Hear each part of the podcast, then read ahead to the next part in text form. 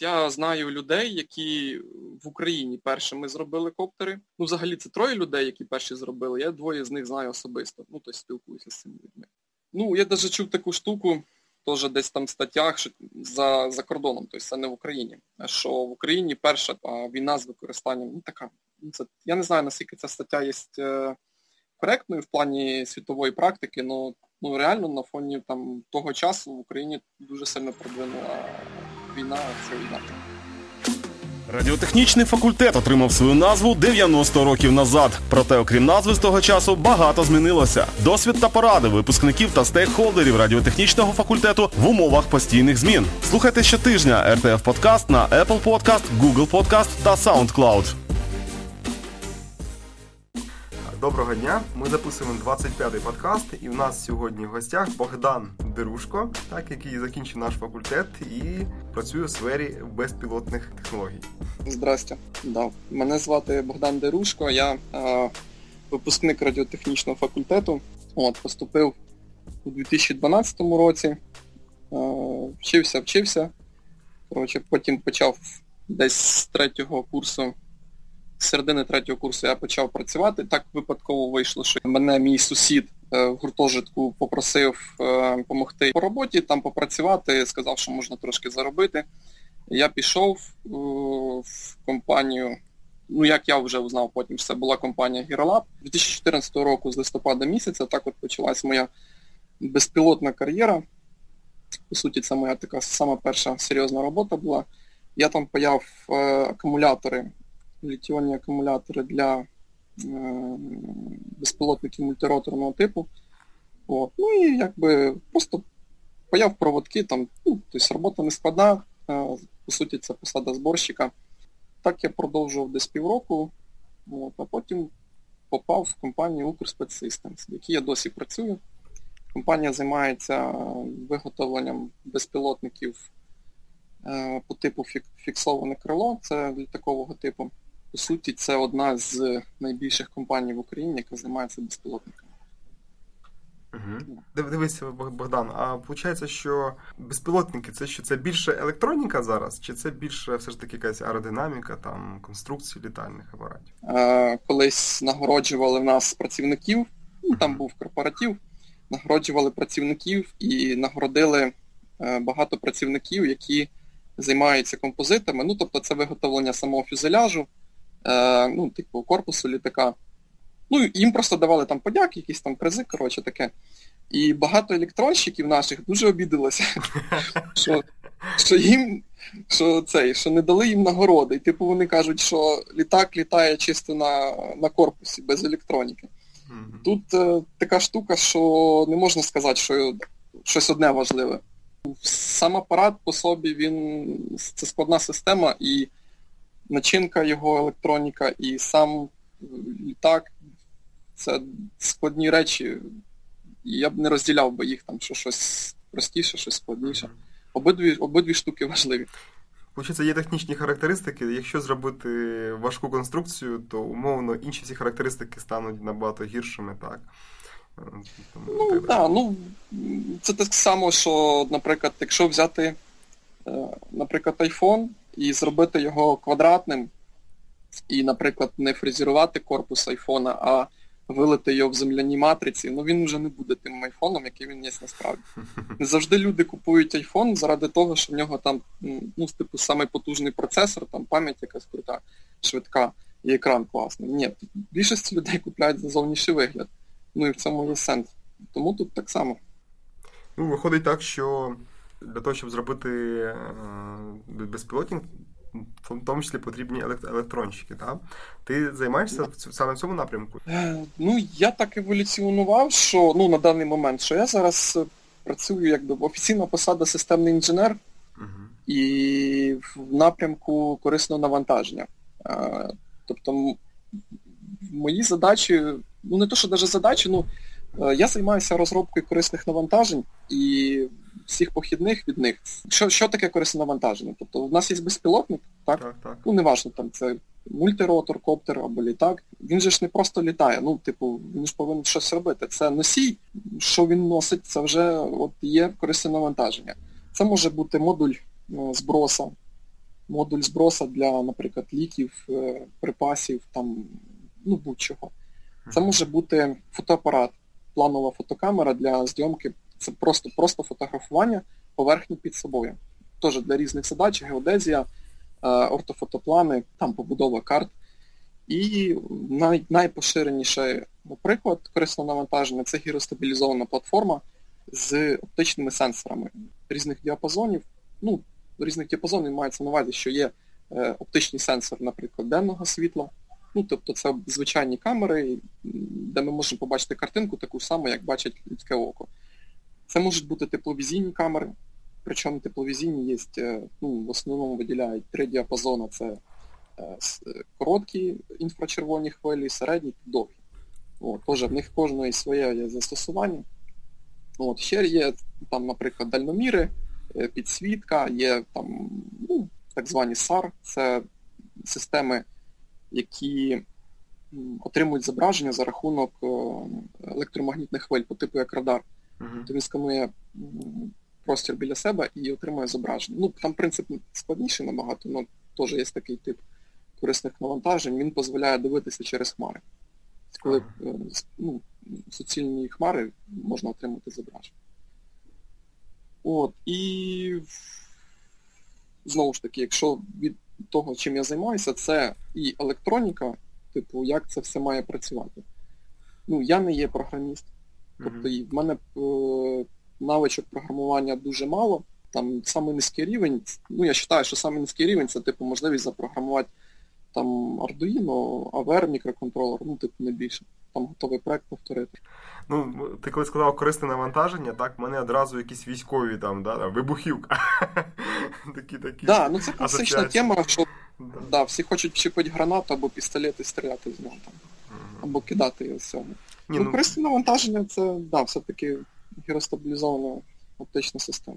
Ну, всі бачили, да, коли там в Сірії е, ці е, бойовики там чи хто вони, да, вони знищили були російські ці системи ПВО С-400. Да. Просто потім, коли там познаходили, да, зліплено з палок там скотчем щось там перекручено. Тобто, да, І цього вистачило для того, щоб там порозносити. Там, да, Ну, да, тут виходить, що ну, просто от бойовиків в них, звісно, в них є, як сказати, е, скажу російською, віжу цель, не віжу препятствий. От ага. в них була мета забомбити там ПВО.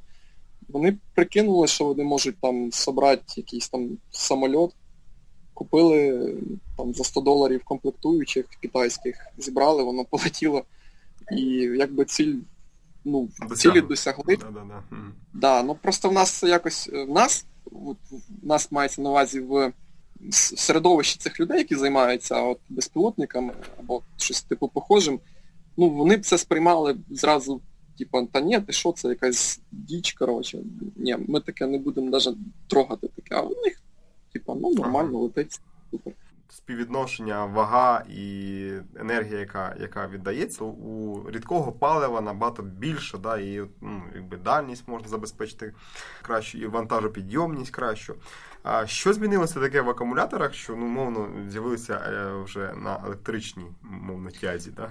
А, да, я ще, кстати, скажу маленьку, як сказати, маленьку примарочку, що літак який виготовляє моя компанія, е, він е, в нього двигун бензиновий. Ага, так. Насправді не все так е, класно пішло і поїхало. Бензиновий двигун на даний момент він і по потужності, і по енергоємності він набагато якби, більше виграє електричні двигуни. Наш літак він може знаходитися в повітрі 10 годин. Угу. Ну, я просто так ще скажу, щоб типу, от літак-літак, е, літак має розмах крил 5 е, метрів, вага 45 кілограм, і він, і в нього ще є вертикальний взльот. Тобто він злітає вертикально і летить вже далі за рахунок, ну, злітає вертикально за рахунок електричних моторів, так. чотирьох, угу. а летить потім горизонтально за рахунок бензинового двигуна. Це так звана схема VTOL, вертикального взльоту. Угу.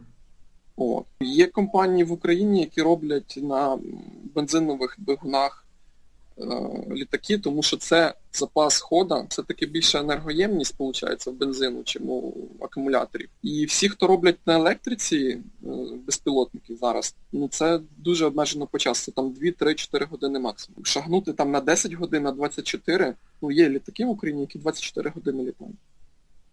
Є компанія, яка робить, яка робить такий, літак. Все-таки ще не скоро, я думаю, ну не скоро, це ще років 5 від бензинових двигунів не будуть відмовлятися. Я так розумію, що 10 годин повітря може бути за рахунок того, що у цих довгих крилах да, є куди паливо закачати. Да? Ні, насправді в е, крила паливо не закачується, бак знаходиться в фюзеляжі угу. літака, а крила зйомні і в них знаходяться е, модулі зв'язку, телеметрії та відео. Ну, тобто там е, частина електроніки розкидана по крилам, а частина фюзеляж літака займає бак. От, Тут така схема. Тобто, ну, це в нас працює. Ну, від, відрізняється, так... ніж в великих літаках, да? там, ну, цих, там... Да. Просто в великих літаках посередині люди сидять, тому бензин в крилах, а в нас якби е, корисне навантаження є, там ну, місце для нього і все, в принципі, там більш не потрібно. Ага. А от е, дивіться, виходить, що от час в повітрі, да, такий параметр. А от е, дальність зв'язку, по ідеї, він за 10 годин може доволі далеко уйти, да? Десь там. Да. Як? Тисячу кілометрів запас ходу. Получається, як як бути зі зв'язком, да? Є поняття керування літаком в режимі онлайн, коли ми можемо ну, прямо в даний момент давати йому команди на якісь маневри, керувати корисним навантаженням, е, отримувати відео з корисного навантаження. От.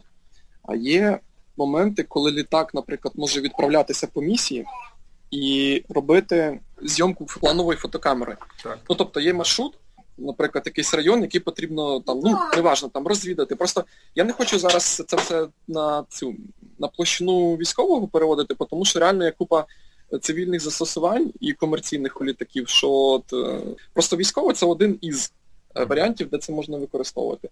Наприклад, ми робимо аерофотозйомку поля е, кукурузи. Да? Uh-huh. І ми потім склеюємо зображення цієї кукурузи і дивимося, де в нас хворі рослини, де в нас не посаджено, оцінюємо урожай. Ну, Це застосування от, аграрне, наприклад. Так, так. Нам не потрібен зв'язок. Єдине, що ми тоді втрачаємо можливість контролювати безпосередній стан літака, ну, типу, якщо ми знаємо, що все добре, ну ми просто відправляємо і чекаємо, коли він повернеться з місії. Це раз. Друге, е, для таких от е, далеких місій, де, наприклад, закони радіофізики вже ну, чудес не роблять, де є вже огинання землі і нема прямої видимості, да? тобто де на зв'язок ну, 100% не буде. Там можливі варіанти використання супутникових ліній зв'язку або чи там GSM зв'язку. Тобто е, Нам не потрібна велика швидкість, нам достатньо знати, чи у нас літак все в порядку, чи він летить, з ним все добре і, наприклад, е, дати команду вернутися назад. Тобто Такі варіанти, в принципі, доступні для е, застосування, але в 95% випадків, е, от у нас, наприклад, дальність зв'язку 150 кілометрів. В 95% випадків дати на границі роботи систем зв'язку ну просто нема необхідності. Ну, тобто 150 кілометрів це в будь-якому місті можна під'їхати і достати там до будь-якого району. Ну от реально задач таких не виникало, тому от так сказати, тактичний параметр дальності в 150 кілометрів він себе повністю оправдує. А в якому діапазоні зв'язок зручно робити? Наші системи вони працюють. У нас просто є кілька варіантів систем. Це, наприклад, один варіант це коли в нас окрема телеметрія керування uh і окреме е, відео. Телеметрія в нас на 400-500 МГц із е, псевдовипадковим перестроюванням частоти, там ну, десь приблизно 10-20 МГц перестроїти. На відео на 680 МГц. Uh-huh. О, це одна система. Друга система це DataLink. Тобто він передає все. Це міст, через який там і телеметрія, і відео, вони, ну, типу як через Ethernet кабель передаються просто тільки через радіолінію. Там частота 2,3 ГГц. Угу. Тобто не 2,4, ну 2,3. Так, так, так, трошки в стороні. Загалом немає конфліктів з мобільними операторами, там, чи це там стороні? Ні, ну ми ж не працюємо в діапазонах, які перекривають. Ну, ага. Ну, Нам нам це не вигідно, тому що е, якщо ми знаходимося там, наприклад, за 50 кілометрів, е, ну, літак знаходиться за 50 кілометрів від нас, і ймовірність, що біля нього буде е, вишка там, стільникового зв'язку, яка там від нього за кілометр. У неї сигнал буде набагато потужніший, і він буде перебивати наш сигнал. Тобто нам це просто невигідно в плані експлуатації. А дивися, от е, ну якщо говорити там вже далі, про радіозв'язок, я так розумію, потрібно на якісь базові станції ваші, да, треба ж направлені антени використовувати. Чи все ж таки ви не відслідковуєте, де він знаходиться? Ну ми знаємо завжди положення літака, так, так. коли він літає. В тій системі, де я казав, що використовуються окремі модулі зв'язку для відеотелеметрії, там просто використовується, значить, на літаку все направлені антени диполі стоять, uh-huh. два диполя на відео і на телеметрію. На землі стоять антени хвильового каналу на мачтах 5 метрів чи 6. Ну, такі піднімаються. Коли ми летимо по маршруту, наприклад, в якийсь район, е, достатньо виставити антени по курсу на літак. І діаграми спрямованості антен вистачає, щоб на там, на відстані 50-100-150 кілометрів можна було попадати в діаграму спрямованості і щоб зв'язок був. Ну, тобто ви представляєте, 150 кілометрів, і навіть якщо там плюс-мінус 10 кілометрів ліво-вправо, ну це невеликий uh-huh. кут виходить. Тобто там необхідності в слідкуванні немає. От, Але на системі, там де 2,3 ГГц частота, там використовується Ну, знову ж таки, на літаку все направлення антени, тому що о, літак може крутитися і ніхто не знає, де там діаграма направленості буде. От. А на землі стоїть е, трекер, який е, направляє антени на літак. На трекері стоять дзеркальні антени, і там кут діаграми спрямованості здається 6 градусів. Тому там вже важливо, щоб правильність була правильна. А чуєш, а от стосовно самої електроніки, ну наскільки все-таки використовуються готові рішення для безпілотників? Там, да, не знаю, якісь контролери польоту, там щось можна купувати зараз? Да, ну зараз, е, е, значить, ми купуємо готовий польотний контролер. По суті, задача зводиться до того, щоб з'єднати інтерфейсами польотний контролер з органами керування на літаку, угу. з системами живлення і модулями зв'язку. Ця фраза, яку я сказав, що з'єднати, вона потім розростається в цілу таку систему, яка е, має в собі інтерфейсні е, захисти, це там гальванічні розв'язки, е, це системи живлення DC-шки, там якісь перетворювачі інтерфейсів там з 5-вольтового TTL, RS, ой, UR там в RS-232, наприклад, там іскана в RS-232. Ну, тобто основні модулі вони покупні. Я знаю, в Україні є там приколи такі в компаній там сусідніх, вони там що то роблять своє, що то там програмують своє. Ну, насправді, я навіть не знаю, ну тут таке, як сказати, на любителя. Насправді багато компаній, ну це це не обов'язково китайські.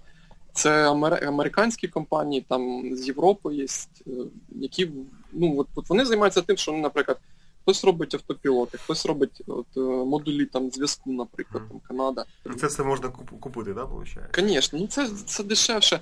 От якщо в нас, наприклад, роблять, навіть е, от у нас є здорова плата, е, на ній модулі живлення, там оці, ну це все, що я назвав, інтерфейсні модулі, перетворювачі. Ну просто в них наскільки багато помилок при зборці робиться. Ну, я не знаю, це не тому, що там. Ну от в нас просто зборка, вона ручна. Тобто в нас є так сказати, пайщики, які це все збирають. І в принципі брак є. Тобто він присутній і там в деяких випадках потрібно там розбиратися, чому там те не працює, чому те не завелося. От. І, наприклад, е, отак от на секундочку просто подумати, зробити автопілот, який є одною з найвідповідальніших речей у літаку. Просто тут питання, чи чи варто влазити От що для цього треба, да? щоб воно працювало якісно. Ну от я особисто вважаю, що це треба, щоб була якась автоматизована зборка, щоб це була автоматизована перевірка, щоб максимально виключити людський фактор. Тобто людина зробила там якусь схему, зробила макет, перевірила, це все працює. от, там повипиляла свої помилки, і далі це все переноситься на машинну зборку, яка просто от, ну, без помилок.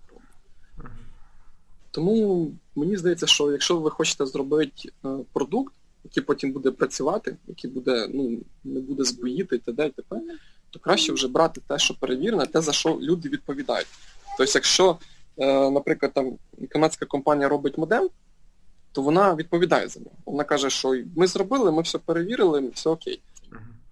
Ну, було, е, коли у нас там е, в 2014 році почалися всякі такі штуки там на, на Донбасі, то були такі повідомлення, що наші ці безпілотники, які купували там, да, або ставили ну, такі готові рішення, їх там ну, просто уводили, да, фактично, за рахунок того, що ну, відомі рішення там використовувалися. Я так розумію, що відношення сигнал-шум, наприклад, там краще, да, і вони просто перехоплюють керування і далі цим безпілотником ведуть далі до, до себе, наприклад, да.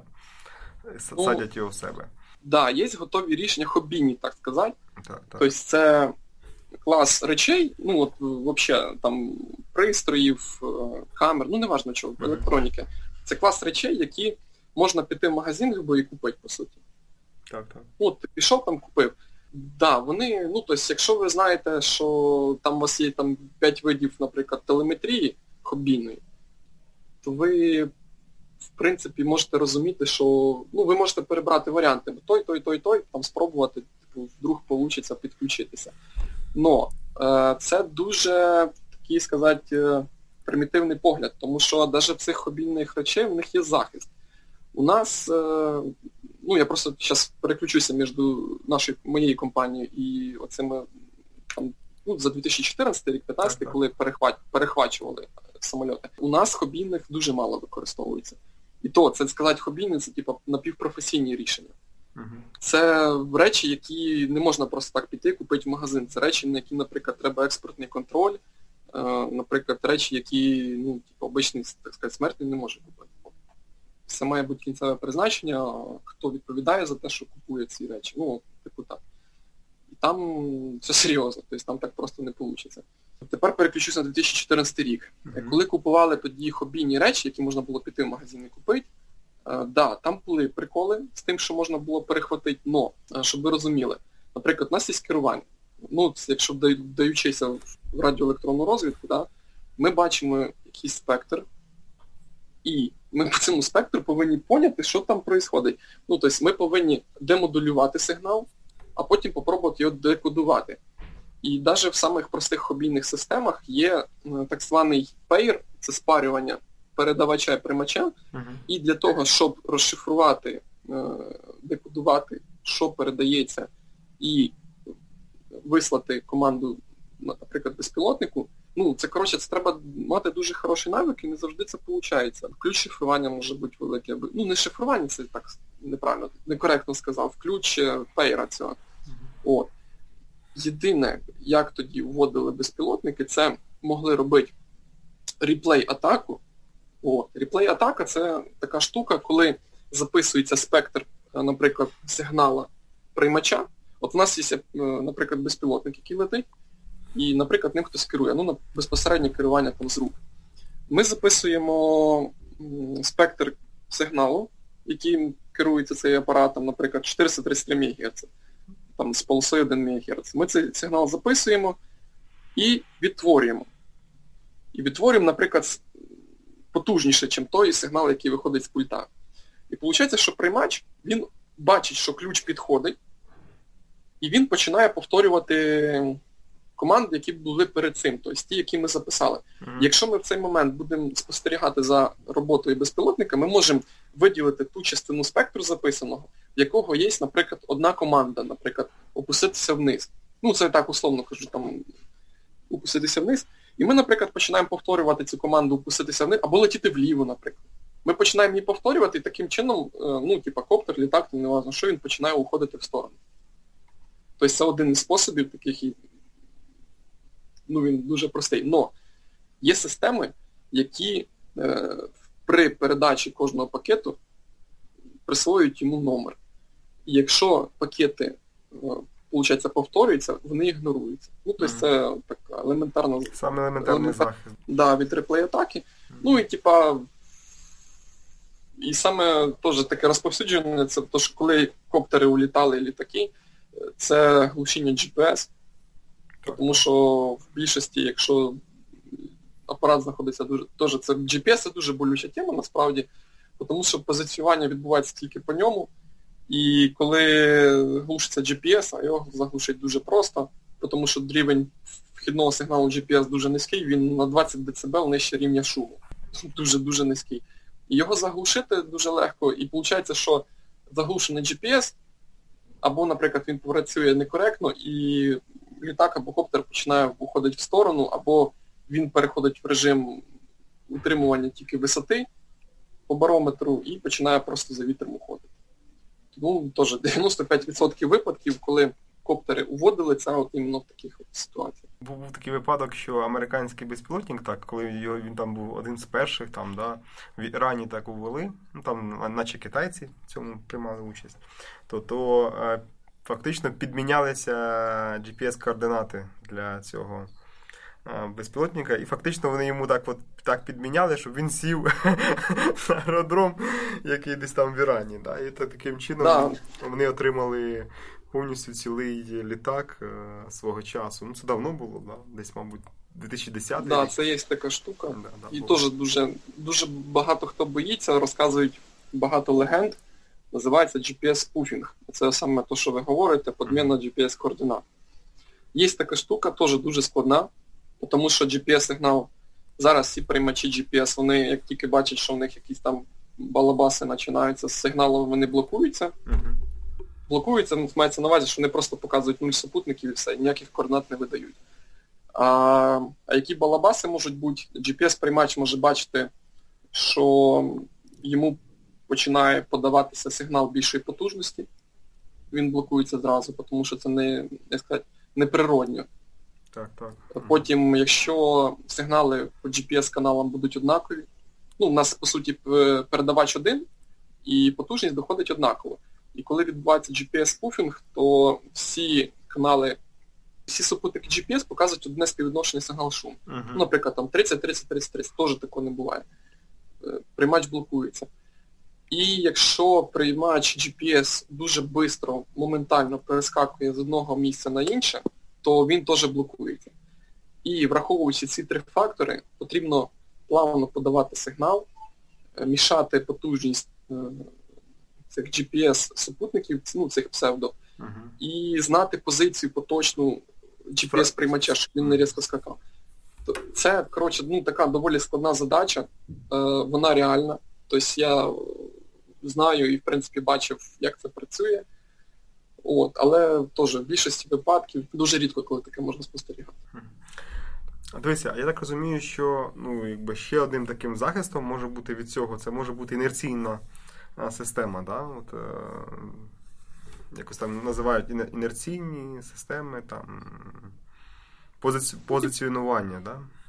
Да, інерційна навігаційна система. Да, І виходить, що ну, якщо є є така інерційна, то умовно там, навіть якщо ми будемо підміняти сигнали GPS, то там не вийде. Да? Це як. Ну, воно то так, але учитуючи то, що, от, наприклад, е, ну, ті безпілотники, які от є в Україні, вони в більшості літають на мемс гіроскопах. Uh-huh. От. І мемс гіроскопи вони мають дуже вони малі, дешеві, але вони дуже мають е, погану, як це сказати, у них дуже великий шум. І, наприклад, якщо літак улітає на 10 кілометрів від дому, uh-huh. в нього виключається GPS, він, коли летить назад, в нього може похибка набігти 500 метрів від 10 кілометрів. Тобто він на 500 метрів уйде в сторону, або далі, або ближче. Ну, там насправді дуже складна система. Там працює фільтр Кальмана, який враховує перед тим, ну, поки в нього є GPS, він перекалібровує гіроскоп, вносить оці похибки, е, зміщення і шум. В нього є, ну, якщо це літак, в нього є трубка Піто, яка вимірює повітряну швидкість, порівнює її з земною, ну, там, з наземною, поки є GPS. От. І він це все дуже-дуже класно робить, і потім похибка мала стає, ну все рівно. От якщо взяти е, приклад світової практики, наприклад, хищник предатор. У нього стоїть гіроскоп дуже здоровий. Я не знаю скільки кілограм, ну, мабуть, під сотню, коротше, десь так. Ну, я я не цікавився, але я просто бачив фото, бачив людину з боку, я думаю, що він дуже важкий. Uh-huh. От він може, здається, сутки літати по цьому гіроскопу взагалі без нічого. Чисто тому, що там здоровенний гіроскоп, який має дуже низький шум, і він дає низьку поправку. А 24 години літати це, це, це дуже багато. Тобто е, тут, от коли я казав 10 кілометрів з 2500 метрів, це навіть суть не в тому, що 10 кілометрів, а суть в тому, за скільки часу він долетить. А 10 кілометрів це 6 хвилин. Угу, Доволі швидко похибка наростає, да, виходить? Да. Ну, я свого свого часу на військовій підготовці нас, е, то ми запускали гіроскоп, да. Пам'ятаю, ми його завели десь вранці і вже йшли додому, він ще як крутився. Ну, начебто так. Ну, Совєтський Союз, да.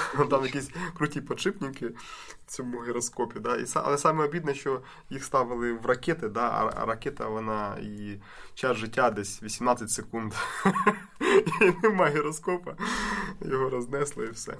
Добре, а, чуєш, а ще ще такі питання, дивися, а от е, по застосуванню самих дронів, да, нема такого замовлення, там, я просто ну, так от зайшов, да, от вакансії на роботу, дивлюся, там хтось щось роблять, е, наприклад, шоу з дронами, там, да, я так розумію, якісь е, світові шоу, там, ну, такі, я так розумію, це якісь має бути хмара цих дронів, там їхня координація. Наскільки такі задачі є взагалі ну, цікавими? Дивіться, я знаю, що в Україні є комерційні запроси на реалізацію такої схеми. Ну, типу там 20 коптерів, які б літали там по якомусь зарані запрограмованому маршруту. Тобто є така комерційна задача, ну, це я про неї знаю, наприклад. Я не знаю, наскільки її там висвітлювали в якихось там вакансіях чи оголошеннях, але це реально дуже складна задача. Є готові рішення, ну вони коштують там від 40 тисяч євро теж за 20 цих е, коптерів. Ну, mm-hmm. У нас виходить, що не можуть дозволити, ну теж шукають варіанти, як би так, хто б так зробив би дешевше. Ну, задача дуже складна. Просто якщо так подумати, це треба між собою позиціонувати коптери, так, щоб вони там не столкнулися з собою, щоб от ці всі алгоритми, які передбачають, е, наприклад, некоректну дію, хто куди летить, якщо щось вдруг не так. Взагалі задача позиціювання щоб ви розуміли, не можна зробити так, щоб там два коптера отак от стали і як солдати там метр через метр стояли. Uh-huh. Тому що в них є певна там зона, де вони там ну, типа, ходять туди-сюди. Це пов'язано із барометрами, це пов'язано, ну, якщо беремо класична схема, барометр, який вимірює висоту, і там GPS, який позиціонує там в горизонтальній площині. У них є похибки, і вони так доволі серйозні, і наприклад, взяти, заставити їх е, построїтися пірамідкою, ну, та пірамідка там швидко поламається. Причому вони самі себе повітряними потоками будуть здувати. Uh-huh. Один коптер, якщо улетить, вже нарушиться система, там другий дьорнеться. Ну, Це, по-перше, складно зробити, от реалізувати якби, в плані самих е, апаратів. І друге, це також складно зробити на землі для системи керування ними. Ну, Тобто це наскільки треба от все передбачити і продумати, щоб зробити навіть ту саму програму, яка б їм задавала це все положення. Ну, Це це дуже багато часу і дуже багато. Тому це дорого і в нас в Україні такого немає. Да, ну, я так мабуть, хтось щось пробує вже робити. Так, ага, 40 тисяч за одну систему, давайте ми будемо їх випускати серійно. Добре. А чуєш десь, ну ще таке, да, от, е, ти говорив про те, що під час польоту там параметри можуть змінюватися, да, і от, е, ну, зокрема, навіть для інерційної системи от, напрошується, може там можна якісь нейронні мережі застосувати, да, там. наскільки це от, е, взагалі використовується актуально? Ну, це Смішно дуже навчання. така е, дуже актуальна тема, і навіть ну, от в Україні реально цим займаються.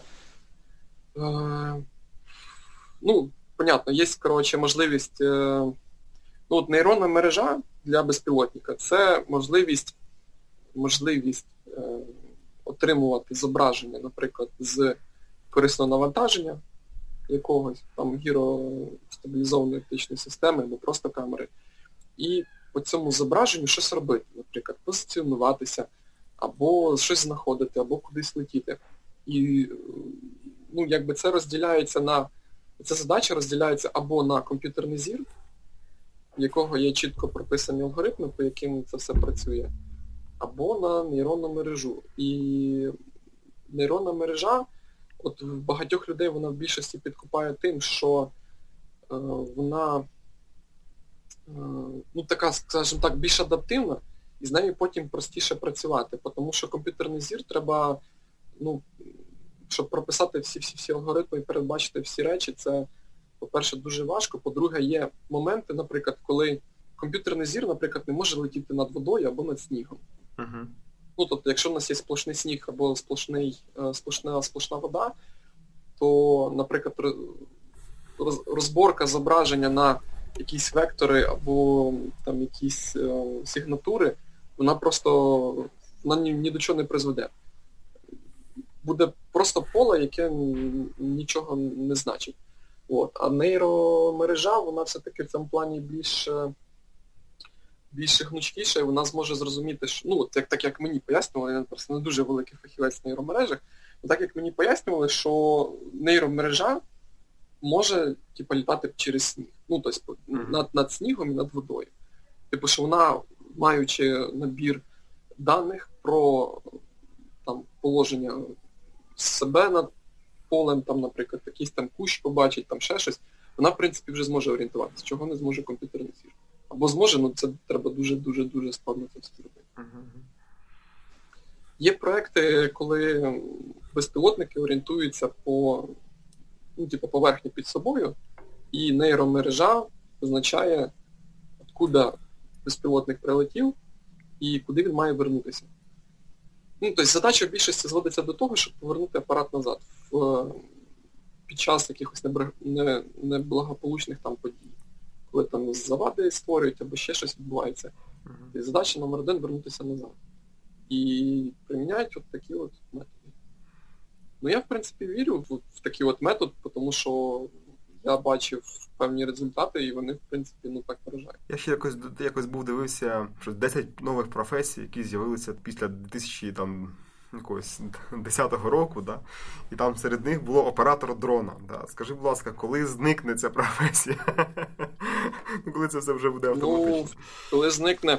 Ну вона може і зникне, але буде не в тому вигляді, в якому вона зараз. Ага. Е, зараз оператор дрона це типа е, це, це людина, яка вміє керувати положенням безпілотника в просторі за допомогою пульта керування. Угу. Тому що от в нас розділяються оператор БПЛА і оператор наземної станції керування. Ну, типу штурман, так сказати. Тому що задача оператора БПЛА, вона заключається тільки в тому, щоб, ну, по суті, підняти апарат в повітря і передати його на автоматичне керування. Автоматичне керування це або вже якісь автоматичні функції, або вже польот по місії. Коли є якісь там неблагоприятні умови, або, ну, наприклад, треба, от, щоб людина підняла апарат в повітря. Uh-huh. Да, коли це важко зробити, або може бути виконано некоректно електронікою, робиться людина. От. Ну і все. І далі вже, в принципі, задача задача оператора, вона вже все от, отпадає.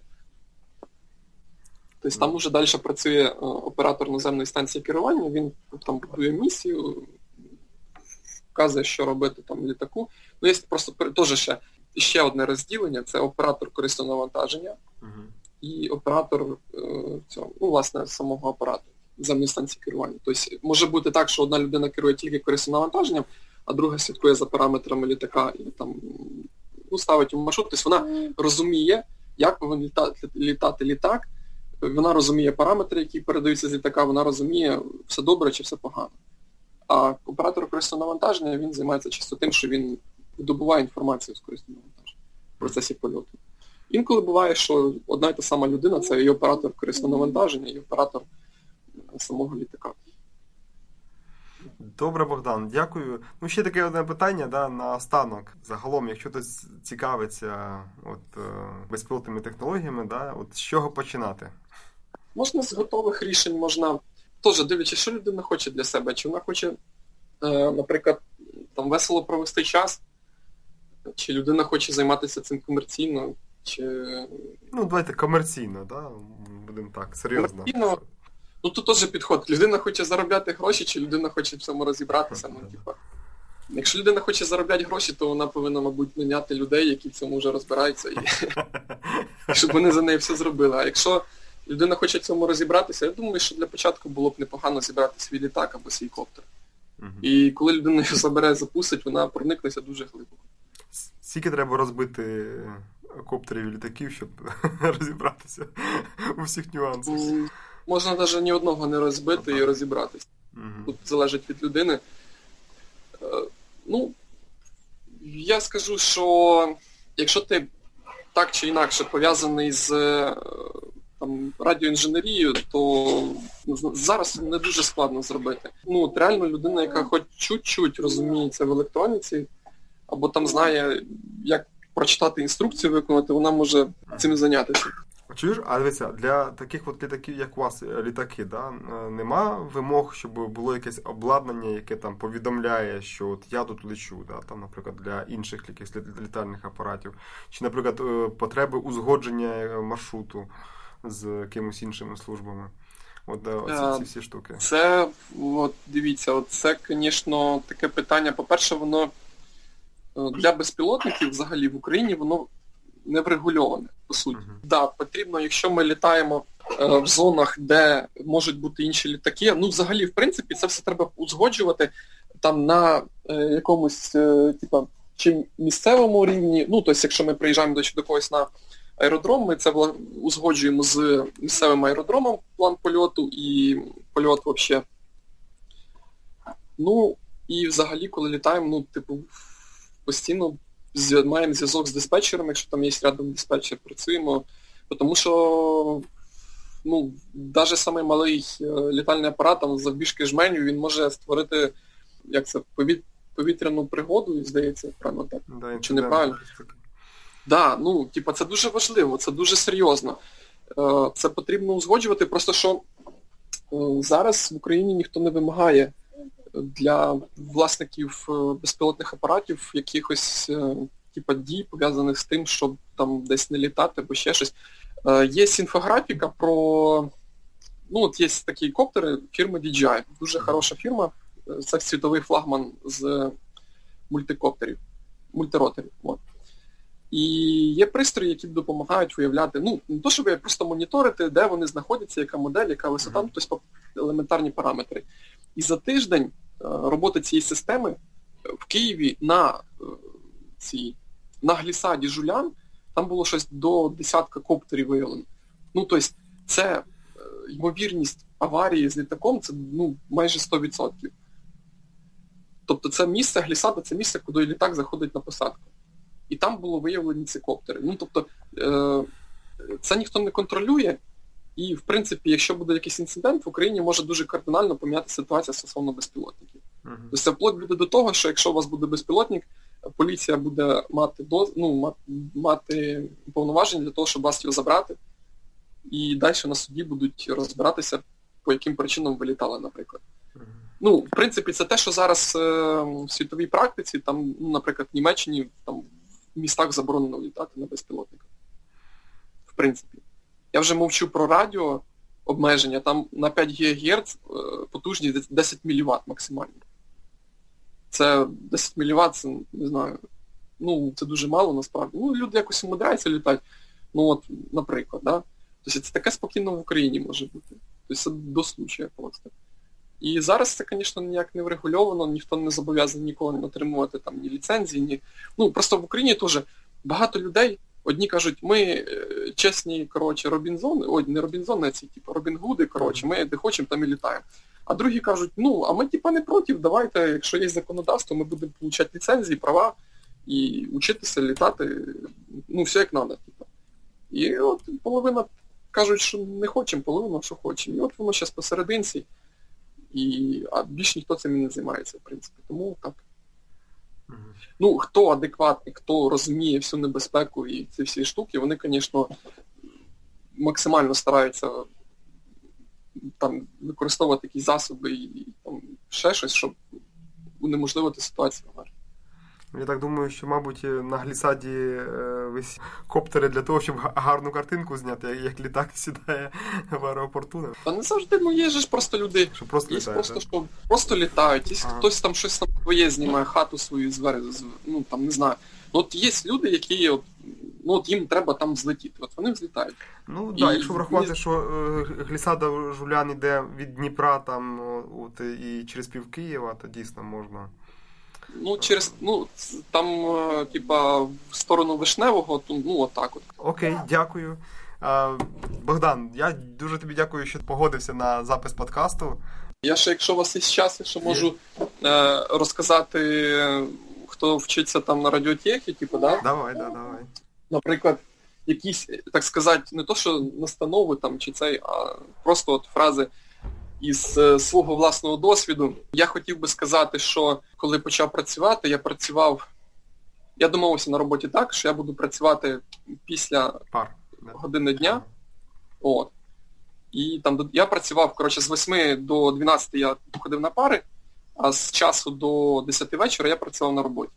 Мгм. Ну і так, поки, ну, практично поки не закінчив навчання. Мене потім навіть якось були вигнали. Я, коротше, з четвертого курсу на зимній сесії мене відрахували. Я потім вернувся назад, тому що мене Дмитрук відрахував Мгм. от, з телебачення. Я на його пари взагалі не ходив, тому що вона була третя. Ну, хотів би сказати, ну, хто зараз вчиться студентам на радіотехнічному, радіотехнічний факультет дає дуже, дуже хороші знання. Він вчить ставати от не якимось там вузькоспеціалізованим фахівцем, а от ставати, от, е, ну, от як би сказати, системним інженером. Тобто це, по суті, людина, яка може багато чого, багато яких речей. І такі люди дуже ціняться. Не варто. Я знаю людей, які після радіотехи йдуть, наприклад, працювати в сільпо. Ну, я вважаю, що це ну, реально якийсь неправильний погляд на життя, тому що е, реально радіотехнічний факультет людина може не осознавати того, що от в неї є, але в неї є дуже багато чого. Вона ці знання може примінити потім в дуже багатьох сферах, вони дуже багато де ціняться. Тому я б хотів би сказати студентам радіотехнічного, завжди думайте наперед про те, що ви великий фахівець. І що вас завжди цінять і люблять. Да, супер, Богдан. От. Ну, я думаю, це буде корисно для наших студентів і, мабуть, не тільки РТФ і взагалі КПІ. Дякую, до побачення. Та дякую вам, до побачення.